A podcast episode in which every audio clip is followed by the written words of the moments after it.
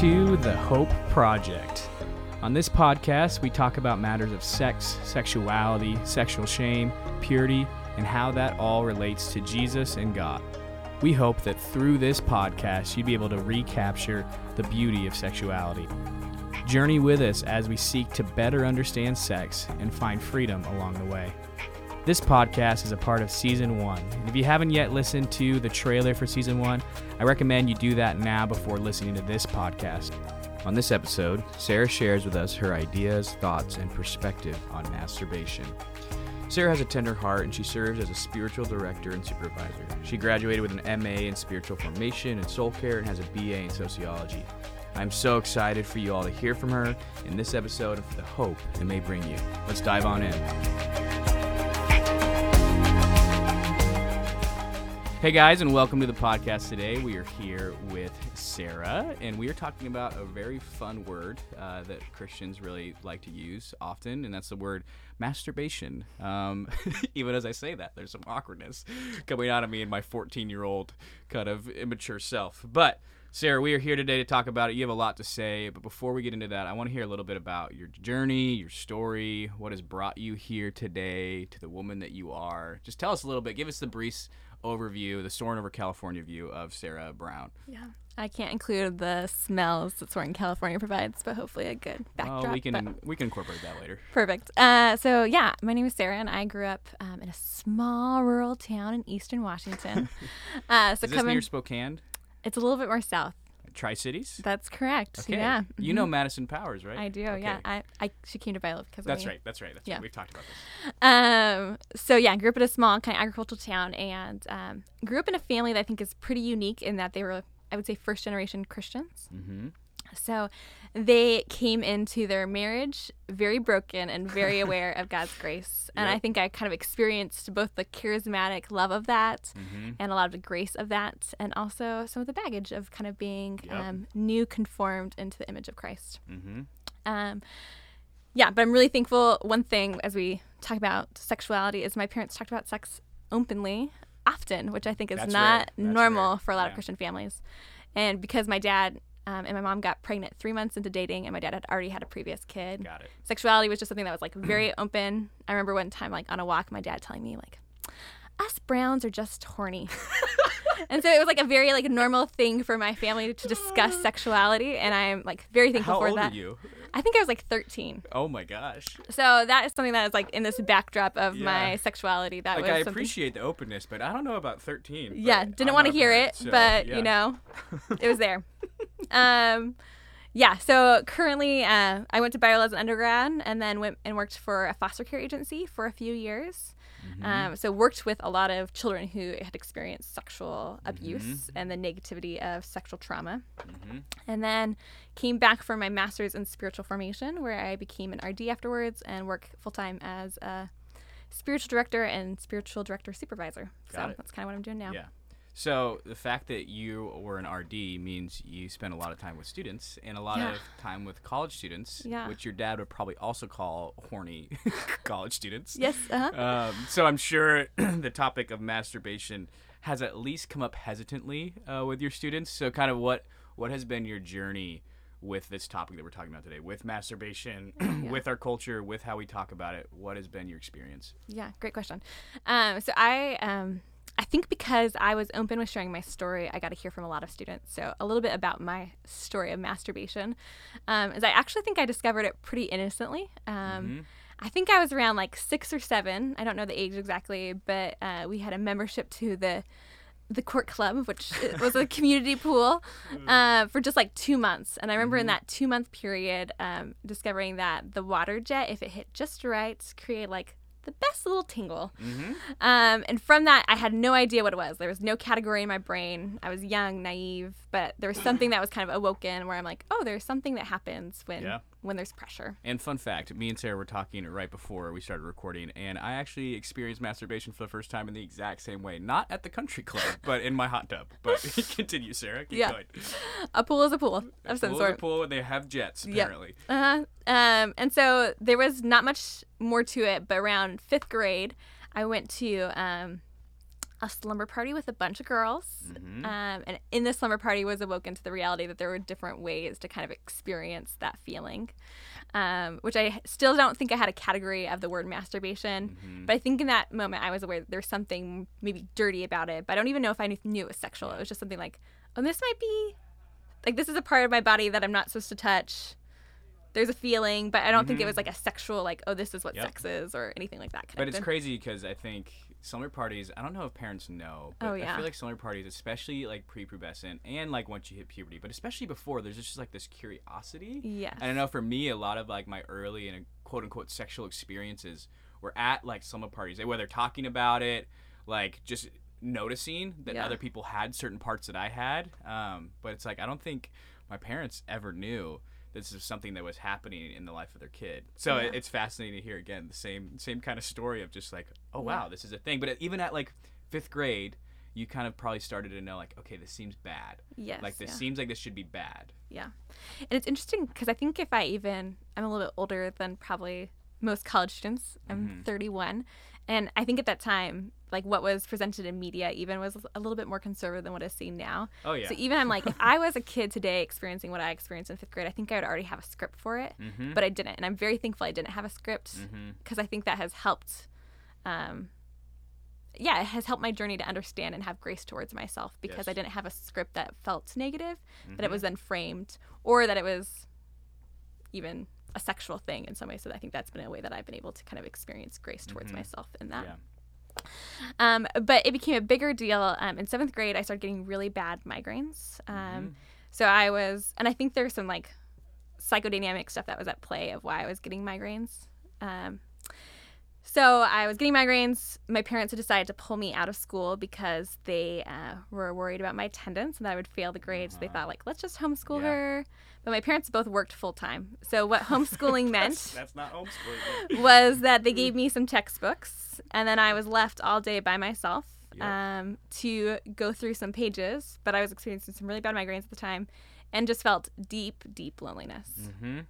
And so in that, I had nine, ten hours by myself every day Yep. where I was left to my own That's a lot of demise in some ways. And I think also was experiencing a lot of suffering, a lot of confusion, um, and a lot of loneliness. Yeah. And from that, being able to discover my body in some ways became an outlet to kind of, I think, escape from what was happening um, emotionally. Yeah. So masturbation became something that was almost on the daily for about two years, and was very much connected, I think, to like my emotional state of like escaping and it being a Mhm. way of Well, coping even and physical, like if self-medicating. you're experiencing pain, like because of your migraines, like Yeah. Orgasm for one thing is like proven to help Yes. with headaches. Yes. so even like physically soothing yourself in a lot of ways. Totally. Yes. Exactly. So it became this huge thing where I I remember like having still I can like viscerally remember those years of like feeling so dirty and like so hidden like I can't tell anyone Mhm. about this and then thinking while I was doing it like but God like has this has to be okay because it feels so good like Yeah. rationalizing it in my Mhm. mind it's like innocence even though I think I knew that it maybe wasn't as innocent and I was kind of Mhm. more aware of sexuality at that time um, and so I think in eighth grade, I told my parents um, like that this was something that I was navigating. Mhm. Again, because my parents had talked about Yeah. sexuality pretty Which I openly. don't, I don't think maybe if your parents hadn't, you know, at 13 told Yeah. you that the Browns are horny, I don't know if you would have had that because I never had that conversation with Yes. my parents, and I don't know anyone that really has. well, So here's that- the surprising thing that even though I had it, I think the responses I still internalized was really bad. Yeah. Um, let's, let's get into that. so they, they talked about it. Um, but my mom's response to it was she never brought it up again. Yep. So it became this thing of like, okay, this can happen, but I just can't talk about this. Mm-hmm. And actually, it was never brought up ever again in my family once I had confessed it. Mhm. Um, and then for my dad, he told me like that there was consequences for me masturbating because I had experienced my own pleasure. I would never be satisfied with the way a man could pleasure me. Wow. So then there was automatically like, oh, I had done something wrong, and it's going to ruin me for the rest of my life. Yeah, Yes. permanent. Yeah. Not just like, oh, this may have consequences for tomorrow or for next week. It's this is permanent now. Yes. So both of those messages, both the like indirect, like, don't talk about this, like, and I- in some ways, I think I remember feeling like, oh, I didn't get in trouble, so this is gracious. Mm-hmm. So I remember feeling really thankful, but I think it, I internalized this message of like, don't talk about this, and like my sexuality is forever ruined because Yeah. I've practiced this. Yeah. So after telling them, I think my response automatically was to shut down my sexuality. Yep. Um, and so I did not touch myself ever again. I would like to say that's not true. Um, but never even looked at yourself yeah, in the mirror. I was done. Um, but it really led to like the shutting down of my sexuality and seeing it as a really bad thing, which I don't think I had experienced until this moment of actually kind of coming forward and kind of trying to confess like what that led was actually deeper shame. Mm-hmm. And so I never talked about it until my junior year of college. So for about seven years, it went time. totally unspoken. But it was like this lie in the back of my brain that I think Satan really used to like create the script that I was bad, unworthy, broken, unlovable. Like all those things kind of became a big Mhm. part that was connected to this hidden secret. Mm-hmm. And then my junior year, I had like this really good group of solid friends during my undergrad. Um, and I remember telling two of them and then being like, oh, yeah, us too. Yeah. And it was this moment of like, what? Like, no way. there are other people in the world that are women that have had this. Like, I totally thought that I was like this one single island that had a sexuality and no other women had a sexuality. Mhm. And um, that I was the only one that had ever walked this journey. And it was that became the most like normalizing, helpful thing. Like, oh, there are other people. And so from that, I think I became a little bit more open. Like, yeah, this is a part. But it wasn't something that it felt so distant. Like I did this seven years ago, or this is something I did forever ago. Um, but then my first year of grad programs, I lived by myself for the first time ever again, and like I think resurfaced a lot of that loneliness that I never healed or kind of connected to. And so my first year of grad studies, it like resurfaced, Yeah. and I realized like, oh, this is a deeper well. Like I can't just shut this down. Mm-hmm. Like this is a part of me. Like I'm a sexual human being. Mm-hmm. And so what does this mean? That I have these desires, I'm awakening these desires, desires that this isn't always the healthiest thing if I'm trying to soothe the loneliness. There's a deeper wound and how do I kind of touch into that wound?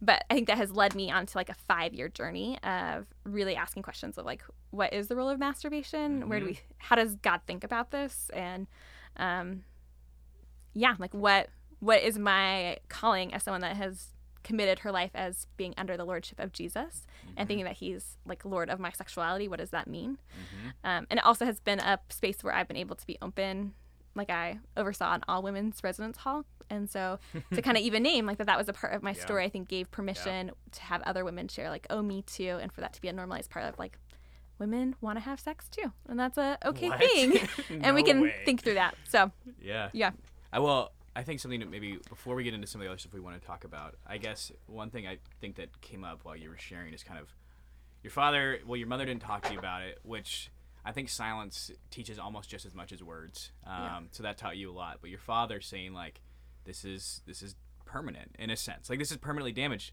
So like, what was your process of like through high school and even into college? Like, I feel like there had to be this anxiety of like any guy you dated, any guy you were interested in, like you know deep down that's lingering in the background. At some point, you may have to have that conversation that you permanently damaged yourself.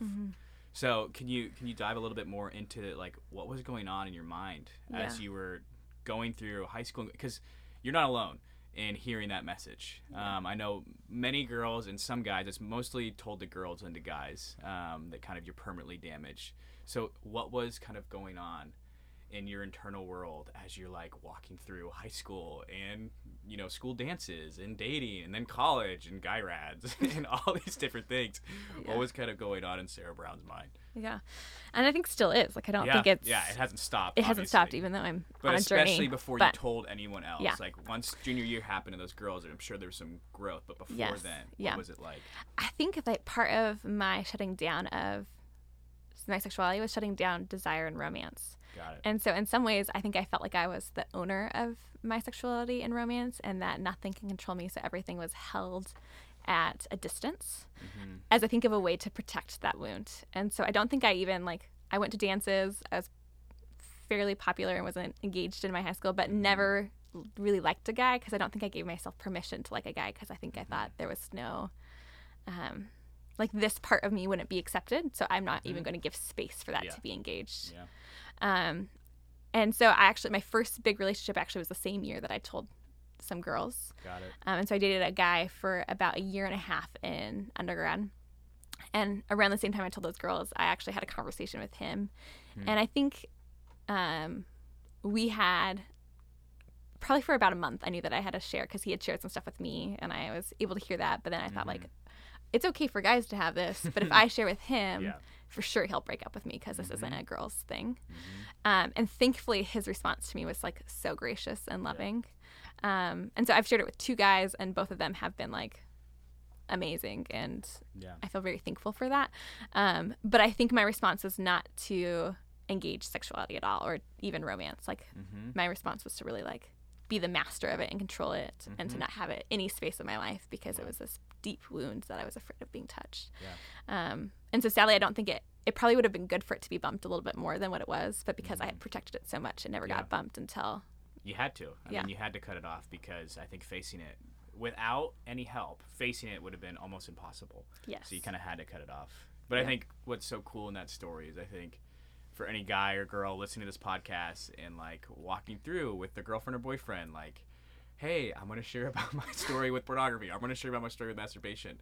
Like, you didn't marry that guy, no. but like to have that guy affirm you and validate you is huge. And I mm-hmm. think so often, unless it's like going to be their spouse, people are like very hesitant and judgmental about these things. So I think even just a word of mm-hmm. wisdom from that is like, hey, like even if you're not going to marry this person, you don't know. Yeah. But like think of the growth and the life and the joy and the freedom you can give to someone just by being like, hey, that's okay.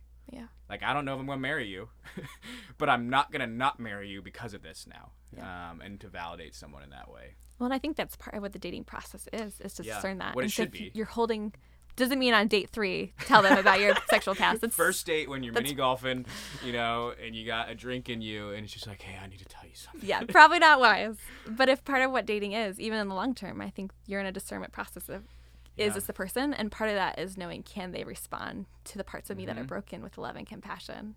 And that needs to be a part of our discernment. And so if we're if we're waiting until we're engaged to kind of reveal these sexual parts of us, Mm-hmm.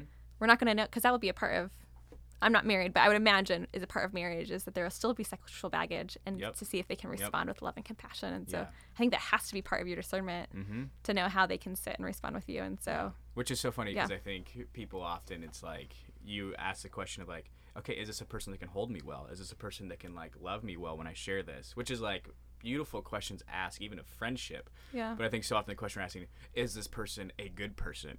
is this person someone who doesn't have baggage? And I'm like, those are the wrong questions to ask. But I think that's Yeah. that's the difference. We're asking questions, I think, which is good, but we're asking the wrong one. Is like, okay, is this person have they made all the right steps? Um, Yeah. Which I think, as we'll get into later, Totally. it's way more of a wisdom thing, way more of a character thing, way more of a conscience thing than a behavioral right or wrong. Yeah. So speaking of that, unless you have something else you want to share. Well, this is probably a sidestep too, but like Go- there's go a sense it. of like I think to name that like everybody's sexuality is broken, and Yep. so like my sexuality was just as broken when I wasn't engaging it because I had turned off a switch to something that is a part of me, and that is just as broken as me Mm-hmm. Yep. engaging in masturbation, and so like to have an understanding for anybody, but for ourselves, like our sexuality innately is broken if we understand the gospel to be what it says it is that we are Mhm.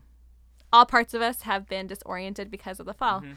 and that includes our sexuality and so anyone that thinks theirs isn't is sorely overestimating Wrong. their yeah they're wrong it's okay, you can say that. but i think like just because you haven't engaged doesn't mean that your sexuality is Yeah. broken and i was actually Yeah. the more damaging part of my sexuality was the moments that i had shut down because that was a harder thing to navigate awakening yep. than when i was actually engaging in masturbation Yeah, which I think is what we're going to talk about. Is kind of there is beauty in what God created. I mean, even like mm-hmm. you as an eight-year-old thinking like, okay, well this feels good, so God must be somehow behind this. Yeah. Which like that's just a beautiful thought as an eight-year-old to know like. I'm not sure how I feel about this, but I think this is good. Like, Yeah. there's some way that this is supposed to be good. Um, but I think we're so scared of diving into how are some of these, you know, maybe gross things we want to call them, maybe inappropriate things. How are these things actually really good? Mm-hmm. And so we kind of just shy away and kind of repress and don't acknowledge. And so, kind of moving from that, um, I know we want to talk a little bit about what we think the Bible has to say about this topic, if it has anything to say at all. And I know Sarah, you have some thoughts on that. So just you just start firing away at us Yeah. about the Bible and the Old Testament and Judah. All those Tamar. things. I won't steal your fire, but get into it. Great. Well, I think when first name like when Colton first asked me if I would talk about this, I was like, know because I won't be able to give you some concrete answers, and I think I want to like create this giant framework that I think that this is a really gray area. Mm-hmm. And even though I have created a framework for myself, I think that there is a lot of gray. And I Mm-hmm. don't want my framework to be perceived as like this is the only way or this is the right way or um, this is how I have come to kind of process my own sexuality and to kind of really think through what does it mean to to navigate that I'm a sexual being, but Mhm. still trying to follow a conservative sexual ethic and still trying to follow Jesus. Um, and so I think they're. I just want to name that this is gray. Well, this, this is exactly why I asked Sarah to be on today, is because she acknowledges the gray. I mean, because the podcast would be literally about 15 seconds if we had a clear answer. If it's like, hey, Sarah, is masturbation bad? Yes. Leviticus 20, 17. Yeah. it's like, well, okay. One, I need to fill up this like 30 plus minute slot time. But I can help you two, but two, there actually is a grayness in scripture about this topic. So let's get into it. Yeah. So I think that if you've ever looked up things on masturbation, the one thing that maybe could, I'm sure they have. What does the Bible say? Like they then, Oh. like they clear their browser history after that, but it's like, what does the Bible say about Book masturbation? confession, I totally did that today just to see Oh, if there were other things. so Yeah, I was like, are there I'm things sure I'm a lot missing? of, and if people haven't, it's because they're probably just repressing or you know are n- innately not sexual, which is okay. I mean, some people are asexual. Yeah. Um, but keep going. Yes. So whenever you look up masturbation, the thing that always kind of comes up, and I've seen this used fine, and then I've seen this be really taken out of context, but is the passage with in Genesis 38 with Tamar, and that whole story is so so confusing. But the overarching story of Tamar is that she was married to a, the Bible says a wicked man, and God killed him, leaving Tamar childless. Welcome to the Old Testament. Yeah. So Judah, the father of the wicked man, gave his other son to Tamar. which was customary. You kind of Yes. you had to. The brother had to take over. Yeah. Kind of rights of the, of the you're, pro- you're providing Yep. a line of heritage, which is really important. Um, and so that man knew that that child wouldn't be considered his because it would be considered his older brother. mm-hmm. He, um, what is the word that they use? That he like He got rid of his seed. He poured his seed onto the ground. He poured his seed onto the ground. So people, and then it says that this was a wicked deed and God Yep. killed him. Yep. And so people have used this as like a way to say that masturbation is wrong because God killed this wicked man. But I think that's missing the point of this story. No, Which- no, no. This story is, is exactly about masturbation. It's not about taking care of widows. yeah, not at all. So I feel like if I don't even feel like we need to even talk about this passage No, because yeah. I just don't think it's relevant. But I think it needs to be brought up because it's the one thing Well, that what about the other big passage about cut off your right hand if it causes you to sin? Is that about masturbation? I do not think so. Uh, probably not. It's about stealing. Probably more than likely. Um, so I do think though there are things that the scripture says about our sexuality that we need to keep in mind uh, Mm-hmm. as we think about masturbation. And so this is less about masturbation, but I think is an overarching for our, our sexuality. And then we have to think about like, well, how does this impact masturbation? Mhm. I feel like I'm using the word masturbation a lot, so hopefully you guys have gotten past the part of giggling every time I say it. But not. if not, that's I'm okay. giggling internally every single time and out loud. Out loud, that's great. Um, so I think the first thing is the scripture is really clear about lust, and so Jesus takes lust really seriously. In the Sermon on the Mount, he says that if you are lustfully looking at a woman, it's like you're committing adultery. hmm And so, whatever that means, whatever role lust has in masturbation, I think that is where it gets into maybe more of a Maybe a little bit more black and white. Yeah. Once that comes into play, yeah. exactly. So I think you know people might disagree with me, but I think if you're using porn as a means to masturbate to, that probably is um, approaching the line of of sin. Yeah. Um, if we want to look at it that way. But so I think the lustful is like a place that we need to think. This is where I think men and women might be a little different. Um, Yeah. I do know a lot of women that I don't want to say a lot, but a good chunk of women that use pornography. So I don't want to say that this is just Yeah. a, a men's issue. Um, but I think for a lot of women, they could totally engage in masturbation separate from a fantasy world. And for men, masturbation and pornography are, are pretty tied together. They're pretty hand in hand. yes. no pun intended, but they're pretty kind of Didn't even catch it. uniquely uniquely tied together because that's often how men are kind of introduced to masturbation and pornography, at least in today's culture, pretty much at the same time. Yeah. Um, if they get introduced to it by a friend or by the internet, it's it's kind of it happens at the same time. So I, I see why, especially in men, because they're more of the pornography users, which women the number is growing. Yeah. Um, when you start masturbating with pornography, it doesn't make sense then when you're not using pornography to not still then fantasize or lust. yes. Um, yeah. I have, some friends that we we talked about this. My house uh, likes to talk about sexual things from time to time in a in a mature, you know, mature way. Um, but we talk about Eighty-five mas- percent of the time. Let's say 50. Um, and we were talking about masturbation. They're like, well, yeah, like we think lust is the problem, not necessarily the, the act of masturbation. And it's like, so if I just think of like football, then it's okay. And I'm like, okay, one, how macho, macho, or even man, where you're just gonna like think of football and like it's okay. And I'm like, eh. it's like for most guys I know, I think it's playing with fire because I don't know many that can turn off. And we can get into a little bit more of those differences, but let's stick let's stick with like the biblical framework yeah. what more does the Bible have to say about this outside of outside of lust? Yeah. I think the the second thing that we think of so whenever you talk about sexual ethic, First Corinthians six gets thrown into the bag, which is about prostitution, but I think it has a lot of um, things that could be connected to masturbation indirectly. Um, so one is this idea that um, he talks about like the difference between like your bodily needs of food and your bodily needs for sexuality, and he says like we are not um, we are not controlled by our body. So Paul is doing something where he is saying that like our biological sexual needs are different than our biological needs for like food and water and sleep. And so I think I have heard some arguments for masturbation like it's just a biological thing that you just need to do. Mm-hmm. And I think as Christians we have to say like we're not animals. Yeah. And we actually think that our souls rule our sexuality in some ways. Mm-hmm. And so in that we are not just given to our urges. Mm-hmm. I don't think that means that there's never a right or wrong, but that, Yeah, that's just we'll something we need to be that, yeah. mindful of. Like, we are not controlled by our sexuality. So, to use the excuse like, oh, this is just a bodily function, I don't think works Yeah. all the time. Well, yeah. I mean, it's it's even with food and drink though. Like, there's this whole thing in the Christian world called fasting, Yeah. which is in a sense taking control over your body for the sake of Jesus. Um, now, the difference is is that you actually need food and water to survive. Um, and I mean, obviously, you need joy and happiness and fulfillment to survive in some ways. But food and water are way more intrinsically tied to like need for survival Yes. than orgasm Yes. in a lot of ways. And so I think people who make that comparison, although I see I see the argument, like it, it makes sense in some ways, but for the most part it's not the same kind of need by any means. Yeah. Because I mean, for the most part, if sex was so needed, then Jesus or Paul probably should have been married and you know been having sex because they needed that bad, like they needed food and water. Um, but anyway, that's a completely Mm. Yeah. different conversation. And I think we have to ask that, though, if, if, if this conversation includes, like, what do we do with singleness, which it should, Mhm. because single people have a sex drive. No, Um, you don't have it till you're married, honey. For some reason, you know, wedding night. As soon as you say "I do," it's all of a sudden you just realize you Just kicks have in. something in your pants, and it all turns on. Um, Wow. it's crazy.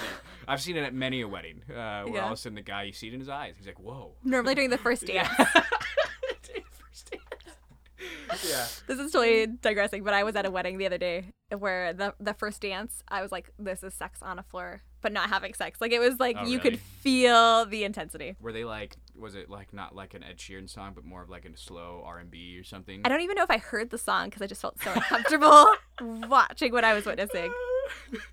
That's funny because I know most first dances where I'm like, this is the most asexual thing I think I have ever seen. I'm like, you guys aren't moving.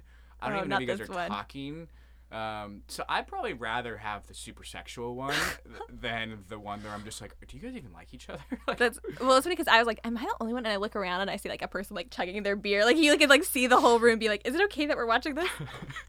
so, okay, back to uh, scripture. Um, so I think also with this passage, we we are realizing that um, sexuality connects us to someone. So he says like, "Don't connect yourself to a prostitute because you're then like unified with a Yes. prostitute." yes. And I think we Which psychology completely backs up. Yes.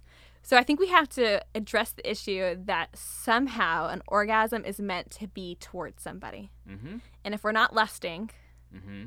then what does it mean that we are experiencing an orgasm, but it's not moving in a direction towards someone? Mm-hmm. And that I think is the thing that is hardest for me to wrap around as like a, someone that is single. What does it mean to experience an orgasm during masturbation, but it, that it's arrow towards the thing that's supposed to unify me isn't mm-hmm. being pointed in a direction? Yeah. And that is the thing that I think we have to like wrestle with Yeah. in some ways. Which Well, and if you're not if you're not pointing it to someone in a romantic relationship, or if you're not pointing it to someone in a lustful pornographic relationship, then either you're pointing it towards yourself, Yeah. which is kind of this idolatrous. I, would say. I mean, there's this idea of self love and self care. That's good. Yeah. Like loving yourself. That's good. but I think there's a certain aspect of kind of autoerotica yes. where you are, in a sense, like becoming attached to yourself. Yeah, and in some ways, you are the thing that can be the author. Yep. Of that, and yeah. there's some goodness to that. I think especially in like the damage the way purity culture talked about mm-hmm. women and their sexuality that we had no mm-hmm. power over our sexuality there's some mm-hmm. goodness to that but i also think it swings the arrow like too much to the other side where we are the only author of our sexuality yeah and, and I, I, don't think it sets you up for if you do ever enter into a romantic relationship if you mm-hmm. spent you know every other day every five days masturbating without lusting because you're a good christian person yeah like okay the reality is that you've been you know, subconsciously learning I know how best to pleasure myself, and this orgasm is about my pleasure, mm-hmm. which, like the biblical narrative, even in First Corinthians 6, I think, is talking about no, your orgasm is essentially putting it down for the other. Yeah. You're supposed to seek the other's interest. And so, even masturbation without lust, when it's just about yourself, you're just gratifying your own needs, which I imagine is going to be taking some baggage um, yes. into the wedding room. Not because you're permanently damaged, but because you spent a lot of time focusing on yourself and your needs. And you're reaching it at a certain speed by yeah. yourself. Yep. At a certain pace. Especially for guys. That like oh, is not realistic in a yeah, marriage I have, dynamic. I have a lot of friends who are recently married and that is one of the biggest things of just like their wives are like slow down. Yeah. And I'm like, okay. Generally, let's say biologically guys are quicker, sure but I think it's also because guys have spent so much time masturbating, so much time looking at pornography, that it's with within a minute, two minutes each time, mm-hmm. and that's just not how sex works. No. Um. So yeah. yeah. Let's keep let's keep going with with the Bible and, and different things about how this all relates. Yeah. Um, so I think that, that those are my big parts. I think there's one thing that I would want to name though is um, this kind of connects to my idea that we are like Actually, this is a backwards thought, so sorry. That's okay. Uh, but Pope John Paul, he says something to the fact in his like, I'm not even going to be. He said his familiaris consortio, which is a very conservative sexual ethic Sounds that the Catholics Latin were me, in. It so. is, but um, he says like Consequently, sexuality is by no means something purely biological, but concerns the innermost being of the human person as such. Mm-hmm. And so, if we really, and I think I experienced this working with foster kids who had experienced sexual trauma. Like mm-hmm. kids that experience sexual trauma, there's something that is way more broken than yes. something that, mm-hmm. like a, a child that experienced neglect that didn't eat for two weeks. Or even physical abuse. Yes. There's yeah. something so connected to our souls and sex that if we mm-hmm. separate those things, we are we are missing the power of what sex really yes. is. Um, and so I think we are not ruled by our bodies, but we have to also give reverence that our sexuality is so connected to who we are and our souls, and that it has power. And yeah. when it's abused or when it's done wrongly, like it it creates yeah. a ridge. Which so. is which is why I think in in my generation moving out of purity culture, moving out of I kiss dating goodbye, yeah. moving out of you know, every young man's battle is a book I read, and the chapter was the M word. It didn't even say masturbation. um, I think in some ways, like I want to vouch, like sex is good, like your desire is good, yeah. like your body is good, like discover it, like learn about it, like figure out what that means to you and means to God. But at the same time, like this is serious. Like yeah. we don't want to swing too far with the reality of like, no, this is supposed to be a soul bonding, not like the stupid analogies purity culture gave us, where it's uh, you know permanent you're damaged forever but there is a reality of like this is a big deal like yeah. this matters and this is supposed to be a big deal in like a really good way like this is a big deal like your wedding day is a big deal yeah there's some consequences if you do yeah. some things wrong but at the end of the day this is supposed to be a really good thing by god and you should take it serious in some ways yeah. Um, have fun with it like have fun on your wedding day but like plan it you know like figure out how to do it well like figure out who's coming like figure out who's involved um, well, I think too. So this is one thing I'm thankful that my parents talked about sex a lot. Is that I think we oftentimes think about sex in the new sense of like our honeymoon, yeah. but I actually think part of what sex is for is the long term of marriage. Yep. So even like I think a lot of our culture yeah. is saying like we're not meant to be monogamous, mm-hmm. and I actually think in some ways, at least this is according to my wisdom of my parents, but like the whole purpose of sex is that you're with somebody and that 30 years down the road even though you're having sex with this person you are creating hormones that is connecting yep. you to this person that you might be really irritated with or that you just had a fight with and yeah. so i think we often think of sex short term and like the newlywed romantic stage but it's that mm-hmm. plus it's this connecting us for the long term of the road that is hard for marriage. Yeah. And I actually think that is the grace of sex is that like God has given us something that when marriage is hard, biologically we're still connected to this Yeah. person through this way And obviously, you don't use it to like disassociate. No, but no. to actually connect. I I, Yeah. I talk with so many of my friends who are dating, and all of them are struggling with sex with their girlfriend or boyfriend. Yeah. And it's funny when they like, since I'm doing this podcast and I've done other things with sex, I'm like a confidant, I guess. Um, and so one of them was talking to me. He's like, "Yeah, like we messed up the other night." And I'm like, "Okay, well, like." What was your night like, dude? It was awesome. Like we went on this date, we had this awesome time. Like, I'm like, no crap. Like you're gonna want to get physical after that because Yeah. I'm like, you're just enhancing, like you're connecting, like, and that's what sex is. It's naturally connecting. Or Mm-hmm. sometimes it'll be like, yeah, we got in this big fight and like we were really mad at each other, and then next thing we know, like I was up her shirt, and I'm like, of course, like that makes sense because again, sex is supposed to be a, a reconnection, a connecting force. Um, and so I'm like, not that like, yeah, figure out how to do it before, like figure out how to put boundaries, whatever, before you're married, sure, whatever. Um, but it's like that makes total sense because Yeah. like your body and your hormones are telling you, I want to connect. One really good way to do this is through orgasm with another person. Um, and so when you take that other person out of the equation with mas- masturbation, there's got to be some ramifications Yes. um, accordingly. Now, let's dive into a little bit um, about the differences between men and women. Because I've, I've talked to some people, which was funny. I'd be like, hey, I'm recording a podcast on masturbation. Like, what do you think I should talk about? Um, so got some feedback, especially from girls, is what I reached out to. And so they said, well, I want you to like, what are the differences between the two genders? Like, or are we similar? Like Yeah. in everything. So could you speak a little to like, what do you think the differences are in your experiences between the two genders and masturbation? Obviously, everything's on a spectrum. You know, there's a lot of crossover, but what are the differences? What are the similarities? Yeah. And I don't feel like I'm an expert on this part because I only Well, have the I female mean, perspective. You started when you were like eight, so Just, you know, let me tell you. yeah, no. that's a long time. um, because I only have the female experience, and I've heard stories, um, and from both men and women. But I think my my evidence comes more from women. So I would love even the whole dorm of women. Yes, Okay. yeah. So we'll yeah, trust you. yeah. Um, but I think the lust part is a huge thing. So I think Mm-hmm. it's easier for women to experience, um, even a fantasy that doesn't feel sexual. hmm So it doesn't feel like it's a lustful thing that can totally create the experience of an orgasm that I think is very different than men. hmm And I'm sure that doesn't fit all men or the And, categories. and maybe men could naturally be that way, but because of such of our use of pornography, we've lost it. yeah. Because I know for me, honestly, how I got into pornography, and I've touched on this a little bit in other podcasts, was through love scenes. Like, not the sexual, not nudity. Like, it was like the notebook. it was Yeah. like, you know, every Nicholas Sparks film ever. Um, but slowly that then I lost that Yeah. because it got into more hardcore pornography in a sense. And so you lose kind of just the Like, no sexual, no nudity, not even the sex. It's just like this romantic, like, oh, I feel connected and there's endorphins and like this feels nice.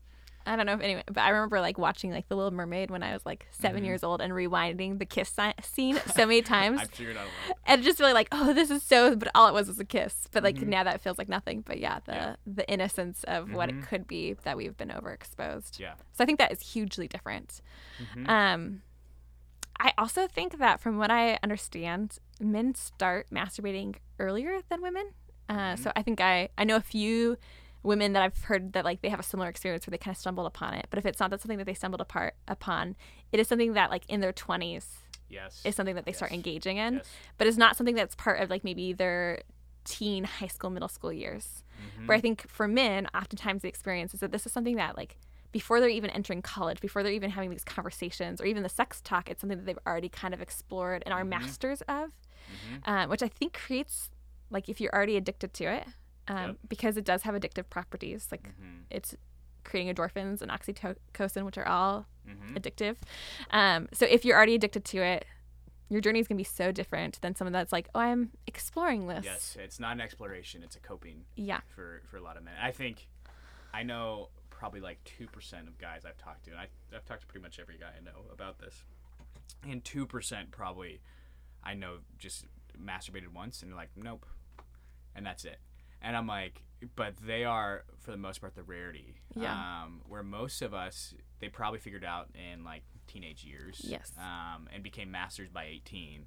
And some of us, like me, like it was like you, where it's like this honest curiosity where I was a master of it, before I could even before I even hit puberty, Mm-hmm. um, which was a weird phenomenon Mm-hmm. um, for a lot of guys. So imagine like the reps for guys, especially like you're starting at age eight, starting at age ten, latest maybe starting at age fifteen. And by the age of 20, when a lot of girls maybe start, not a lot, not all, um, Yeah. but some girls start experiencing for the first time an exploration, they're already like addicted to it out of their minds. And they Mm-hmm. don't know it because it's just like, it happens a few hours later. They have a bad conversation with their parents. Three hours later, they do it. And so they can't connect the dots, Dots. that it's like, oh, I'm frustrated and I don't know what to do with these feelings. So I'm going to, in a sense, orgasm my way out of it, Mm-hmm. which is basically how most guys use it. When I know that's similar for girls as well. I think it is. So I, I love that you brought that up because I feel like the biggest thing for me, which has been like a part of me journeying through masturbation, is to understand why I was doing it. Mm-hmm. So for me, oftentimes it's an experience of loneliness, Yep. or it was an experience of um, anger, which is not an emotion that I know how to process. Like it's something that has been really shut down Most within don't me. know how to process it. Yeah, and so those two emotions are like the really big triggers for me. But mm-hmm. oftentimes it's like in a moment of boredom past those experiences where I'm like given the Yep. space to actually feel those things, but I'm not going to feel those things. I'm going to go my mind has an escape route to masturbation. But I mm-hmm. think that is so true for men and women. Yeah, I actually think it's easier for women to identify it than it is for men. Oh yeah. But I think women are more attuned, I think, to their emotions generally, and big that could be culture. Like women are given more feeling words. yeah. Even stereotypes as being the more emotional ones. Well, and even the stereotype that men are sexual. So I don't Yeah, have to think about it because I'm a sexual being. So there has to be something sexual about this because Mm-hmm. I'm a man. Where for a woman, if you're masturbating, it's like, what's wrong with me? I'm a woman. I'm masturbating. So you might be asking the other questions. Well, it's like, oh, this is a heightened back massage. This is a heightened back scratch in a sense. Like, I mean, but for men, it's like not even close. Like, you would never equate just physical pleasure yeah. with anything other than sex, Mm-hmm. um, just because of culture, because of how we're raised. Maybe there's some biology in there, and just generally how guys and girls are different. But I think a lot of it is to do with how culturally we've conditioned men and women to experience their bodies. Exactly. And so I, f- I feel like if anything I could say, both to men and women, this is not a difference, but I think it's to understand like what is driving you. Mm-hmm. And if it, if it, if your answer is sex, I'm like, okay, there might be some less things there. Yeah. Address that. Yeah. Um, but to ask the deeper questions of what, what, why are you running to this? What are Mm-hmm. you trying to run away from? What are, what are the things in your life that are actually maybe the bigger issues than masturbation? Because Mm-hmm. I, like, I love that we're talking about this, and I think it needs to be talked about. But I think masturbation is really a secondary issue to primary things. No, no one, no one talks about it. It's like, I mean, I think pornography is talked about more. I think sex outside of marriage is talked about more. Oh yeah, Um, so many different things that are, you know, in conservative Christianity bad are actually talked about. But masturbation is like, since I think we all know generally it's kind of a gray area, Mm-hmm. we have no idea what the heck to do with it. And so it's kind of just like, meh. Like, Yeah. I think my mom caught me once when I was like 11. Um, and I've talked about my parents a few times on here, and I love them. Um, and it's not their fault. But I was like 11, and she caught me. But it was like when I was 11, I didn't know what I was doing. Like it was just a physical thing. It was an innocence thing. It was a curiosity thing. And she caught me, and she's like, "Hey, you need to talk to your father." And then my dad, being the lovely man that he is, I love my father, um, but he didn't know how to have that conversation because Yeah. I'm like, I'm 11. like, he doesn't know like what's actually going on in my mind, and so we never have the conversation. And so I intrinsically know, okay, this is something my dad doesn't want to talk about. I don't think he thinks is that bad.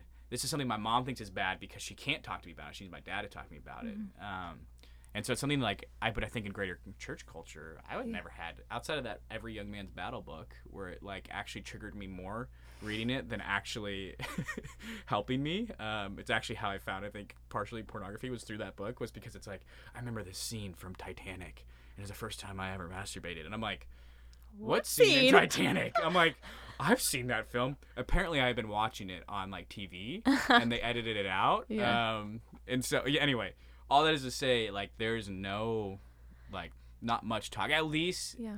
ten years ago, there Well, I think wasn't. I think you bring up a good point too, because like how you would talk about it to an 11 year old is different than how you talk Yep. about it to a 25 year old. Because even what we're saying is some of this like is very innocent and is like actually maybe a good and beautiful thing because you're discovering Mm-hmm. your body and like discovering your sexuality and Mm-hmm. discovering and especially for women. I mean, they get to twenty, and it's like they don't even they don't even know their bodies. Guys, like, they know it pretty well. there's something hanging there. Yeah. we don't got that. and because they've messed around for long enough. But Yeah. girls, since the repression, whatever, it's like they don't even know. Um, So the conversation for 11 year olds, like 11 year old Colton probably needed to hear like, hey, like that is like a- an okay thing. That is a purpose for good. Yeah, like Yeah. kind of exploring that. But maybe the 25 year old that is masturbating every day to say like, oh, that's a good, beautiful thing. Actually, maybe needs a different conversation. They Yeah. need the conversation of like, what's led you to this journey? Yeah. Mm-hmm. What are you using this for? How are you using this? Well, it's like if is your seven, if your seven year old's going around on the preschool playground, I don't know if seven year olds are preschool, probably not. That's pretty old. Um, but if your seven year old's going around kissing kids on the lips, like that's something you say like, "Hey, that's bad. Like, bad job, Johnny. Like, don't kiss." You'd be like, "Johnny, that's so sweet. Like, that's so nice that you love people so much. Like, but let's talk about the purpose for this. You only kiss people that you really love, and it's like a romantic thing. Like once you're older, Mm-hmm. like that conversation is much different than a 25 year old who's going around kissing people at bars. Exactly. like, it's very different Exactly. in what they're doing. But with masturbation, for some reason, we don't Yeah. want to talk about it. But I think as a 45 year old and you're talking to your, or however your old your dad is, you might not have the know how old lens to was. know.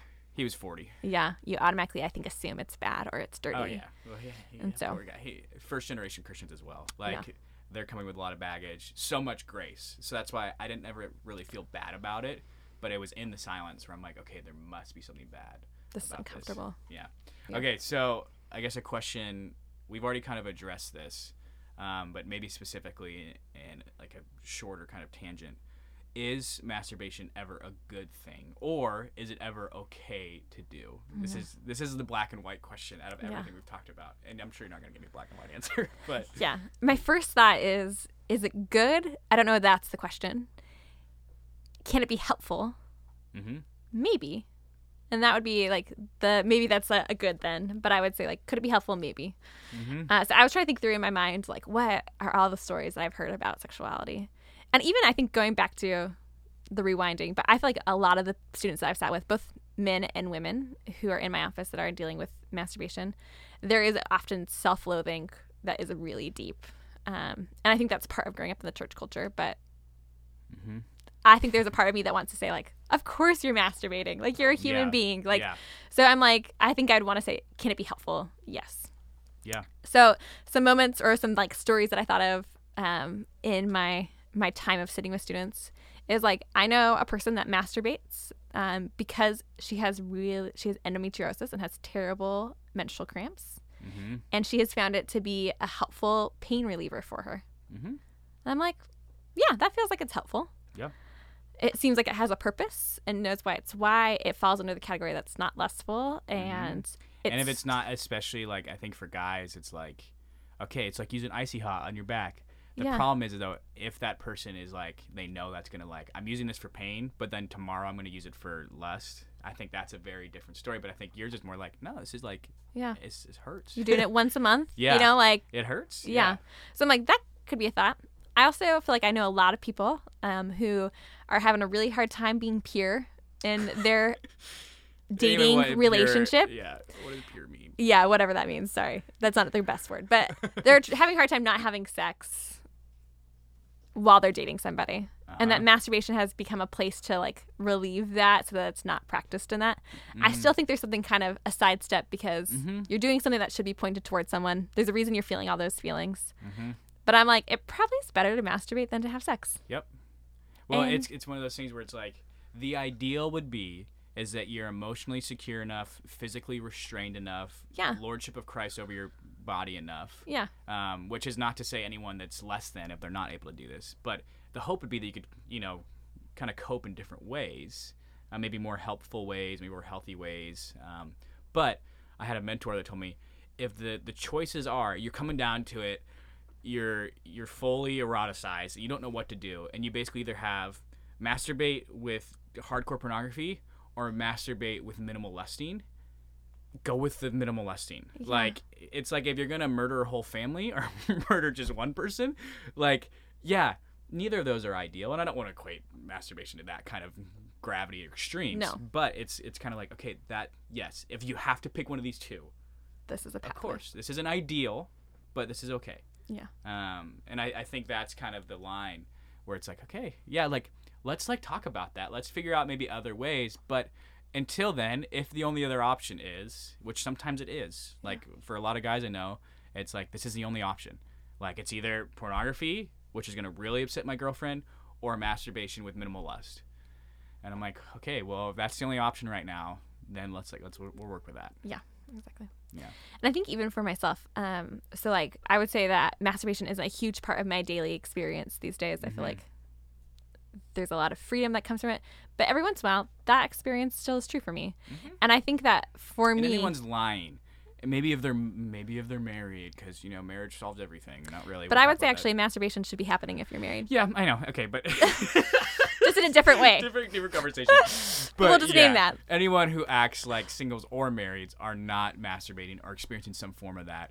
They're probably lying or they're unique and that's Yeah. special and that's awesome. But if uh, we just want to sidestep and act like no one's doing this, I'm not saying that I'm condoning it in all shapes, forms, or sizes, but it's it's one of those things where like America might be one of the most gluttonous nations we've ever seen, but like we don't like call that out all the time. We know that okay, let's not overeat. Let's not like worship food. But at the same time, there's a reality of like okay, like there's a permissibleness in it, Mm-hmm. and where it's like okay, like we'll work with that. Um, but we all act like no one's overeating. Yeah. like no one's doing that. Like that's gross. um, yeah, it's just fascinating. Yeah. But anyway, But I think back to like so for myself, what has become a place of freedom for me is I think like has this been lustful? mm-hmm. Am I being ruled by my sexual desire in a way that is like this is the like only thing that is moving me forward, that it's animalistic? Am am I mindful of like the impacts of it and am I addicted to it? And if Mhm. there's like a one time experience, I think Yep. Jesus still loves me. Yeah. And there's like so much space and grace for that. yeah. And I think that has actually allowed that to not be this controlling thing because that year in post grad, what was so hard about it is that every time I'd do it, I'd feel guilty, which then would lead me to do it because I'd Mm-hmm. Yes, feel do it again. self hatred. So it led to this like self feeding pattern.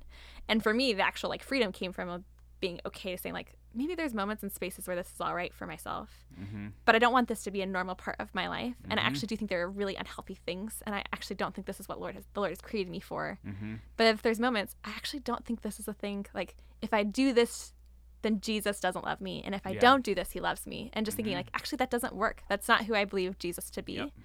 And so if I do it, Jesus still loves me. Mm-hmm. And actually, like, think of that while I was masturbating. And if you don't do it, it's not that he loves you more. Totally. because you didn't. yeah. Yeah. But actually, to, like, think about that while I was masturbating was, like, actually this thing of, like, oh, he could. You can't do that. I you could can't have- think about Jesus while you're doing that. How dare you? But that was the place where I actually experienced, like, oh, Yes. there's actually freedom Yes. from this because this doesn't have to be the way that I am experiencing intimacy. I can experience intimacy with Jesus. Mm-hmm. That can actually be healing enough that this isn't the thing I have to run to. Mm-hmm. And so I don't think I'd want to say like masturbation is good or bad. Mm-hmm. I think there are moments that are helpful. And for me, there's been a place of saying like there's a lot of grace and there's a lot of space, and that this is not the thing that defines whether my sexuality is good or bad, Yeah. and that Jesus or whether loves me. Whether you are good or bad. Yes. Yeah. And that Jesus loves me no matter what I choose. Mhm. That there are actually that like First Corinthians six, that's where it says like all things might be um, permissible, but not all things are beneficial. Mhm. And so, what if that is the theme for masturbation? Like, I think is It's permissible. The theme for a lot of stuff in Yeah. the Bible. It's not this binary black and white. This is good. This is bad. It's more like, hey, here's character that you should strive for. Here's wisdom you should Yeah. strive for. Figure it out. yes, exactly. So I think my framework has been helpful to give me like this isn't the thing that I want to dictate my life. I do want to have mastery over this, which there were seasons of my life where I didn't, mm-hmm. but that there is space and sp- grace for that, and that it might not be the worst thing. It might Yeah. not be the thing that like the Lord is most concerned about in my life. I well, I I beg to differ. I think he is very concerned about what you're doing. well, I think for most of my life, I think it, Yeah, it was the lie that course. Satan told me that it was. Like it was Yeah. the most. Like it was the thing that was wrong with Which me. is most people right now, if they're not having sex with their boyfriend or girlfriend, or if they're not looking at pornography or whatever, then they are good. And it's like, that's just the wrong question to be asking in general. Um, but anyway, I like to close this podcast kind of with two questions each time, um, focusing on hope, because that's the title of it. It's the Hope Project. And so we want to focus on like what is the hope in the topic we are discussing. Um, and so I guess if someone, let's say someone is listening to this right now and they are maybe where you were at, where it's they're using masturbation as a coping mechanism constantly. They maybe they're addicted to it. Maybe they haven't even used the word addiction, but they know that's probably the reality. What would be your hope for that individual in this topic? Yeah. Um, more than anything, I would hope that you would discover that Jesus deeply loves you Mm-hmm. and that you are not hidden from him because of what you're doing, but that he still like has total eyes to see you and is loving you even while you're I'm actually getting choked up as I say this. But that he is loving you even as you are maybe feeling shame and guilt. Mm-hmm. That is where his love is needed the most. So there is so much hope for you. Um, and my hope is that you'd be able to share this with someone that you love and to actually be received as a whole person as you share this. Yeah. I think being able to, to talk about it with someone Yeah. is is so big because just like you were sharing with your boyfriend um, in college and with your friends, it's like, man, the, the amount of hope you probably experience in that moment to be able to have him look you in the eyes, Totally. not think you're gross, not think you're dirty, not think you're less lovable, less worthy, whatever, but to say, that's okay. Like we love you. Um, you are okay. You are fine. You are not less than. You are whole still in Jesus. And so I guess moving from that, that is maybe for an individual, um, but the church is a big part of Christian life. Um, the church is something that we are a part of, um, whether in the greater city or in the local church. Yeah. So, what would be your hope for the church um, in talking about this, in dealing with this, in approaching this? What would be your hope? What would you want to hear when you were in high school, when you were in college, when you were in your master's program? What would you want to hear from people in your church community about this? Yeah. Um, yeah, I think there's a few thoughts that run through my mind. The first is that I just like would hope that the church could have honest conversations um, that are real and that cover things. I don't think masturbation was ever talked about in my youth group. Um, and there's a lot of ideals that were spoken, um, but I think there was like a lack of connection of the real life with the ideals. Um, but it's interesting because I think I am seeing like a change in church culture. So I have like so much baggage from purity culture, um, and think there was A a lot lot of us of wrong with purity culture. Mm-hmm. Um, yet there was some truth in it. Yep. And I also see the church now pendulum swinging to this idea that like as long as it's consensual and loving, and no one is getting hurt, anything is permissible. Mm-hmm. And I actually like that doesn't satisfy me either as someone that wants to follow scripture. Mm-hmm. Like I want a good sexual ethic. And I want the church to be able to talk about a good sexual ethic. Mm-hmm. So I think that would be a really big hope as like what is what does it look like for us to be Christians that are embodying a good sexual ethic that's talking about it that's honest. Um, but more than anything, I think I just want the church to be a place where like um, that we are not defined by what we do and what we don't do, but that there would be a reality that like all of our sexuality is broken and that that would be mm-hmm. acknowledged and that there wouldn't be this mm-hmm. like hierarchy of like good sexual ethic. Yeah. Like you're a good sexual person and you're a bad The best ones are like the heterosexual, married, didn't have sex before their wedding day couples, Yes. and then it kind of maybe didn't even kiss before Yeah, their wedding day. and it works their way down. Like we think it's weird that they didn't kiss, but at the same time they're better than us. Yes. and it kind of works their way down. Yes, of course. Yeah. But that there would just be this acknowledgement of like actually what the good news is for the church is mm-hmm. that all of us are broken, no matter what. Yeah. And that we all have been tainted. And I would actually say like the person that has shut down their sexuality is just as broken as the person that is engaging in their sexuality. Mm-hmm. And that that is the good news of the gospel that Jesus came to sin- save us and that we belong to him. Mm-hmm. And that is what the message of the church should be Yes. and how do we how do we preach that as we talk about sex in a way that is open-handed and sees that the bigger thing is less about whether we're masturbating or not but is more mm-hmm. about the always forgiving mm-hmm.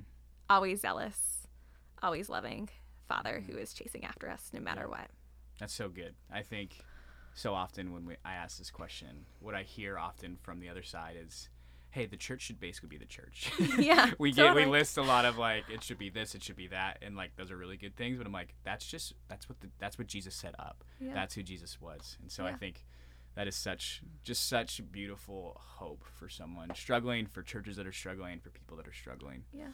And i think too if you are hearing a narrative from like a pulpit um, that is a counter that i hope you have people in your life that can be the opposite that really is the church. 'Cause sometimes i think we we um, can get so hard on the church and its brokenness and i Yeah. think it is really broken. But i also have experienced the people that have been the most loving and have been the places of the arms and feet to me of jesus and so my prayer is if the church has damaged you that you would have counter narratives from the people of god that serves as a reminder of what the church really is Yeah, sweet. This has been so good, Sarah. Yeah. Um, I think so many people are going to benefit from listening to this. They're going to be a little uncomfortable. going to be a little awkward. Um, but I think hopefully, I, I, guess the biggest advice we should end this podcast with is that talk to someone about it. Um, experience the hope that Sarah felt when she shared with her college roommates, her college friends. Share, experience the hope that we have felt um, with people in the church community who have welcomed us, who have opened mm-hmm. their arms to us. When the church has been a haven for those who are sexually broken, regardless of what that is, because that's everyone. everyone. Um, so thank you so much, Sarah. I'm glad to have you today.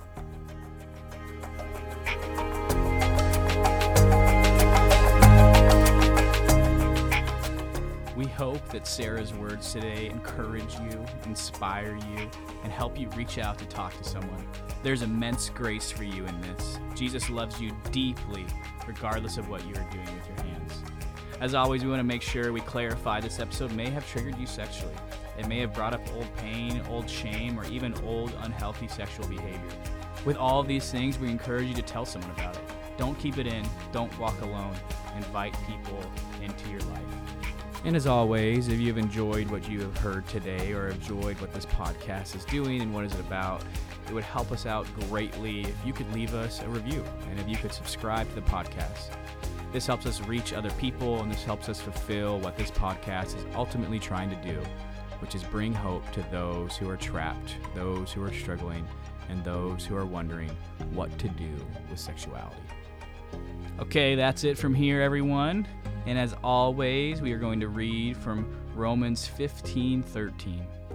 May the God of hope fill you all with joy and peace in believing, so that by the power of the Holy Spirit you may abound in hope.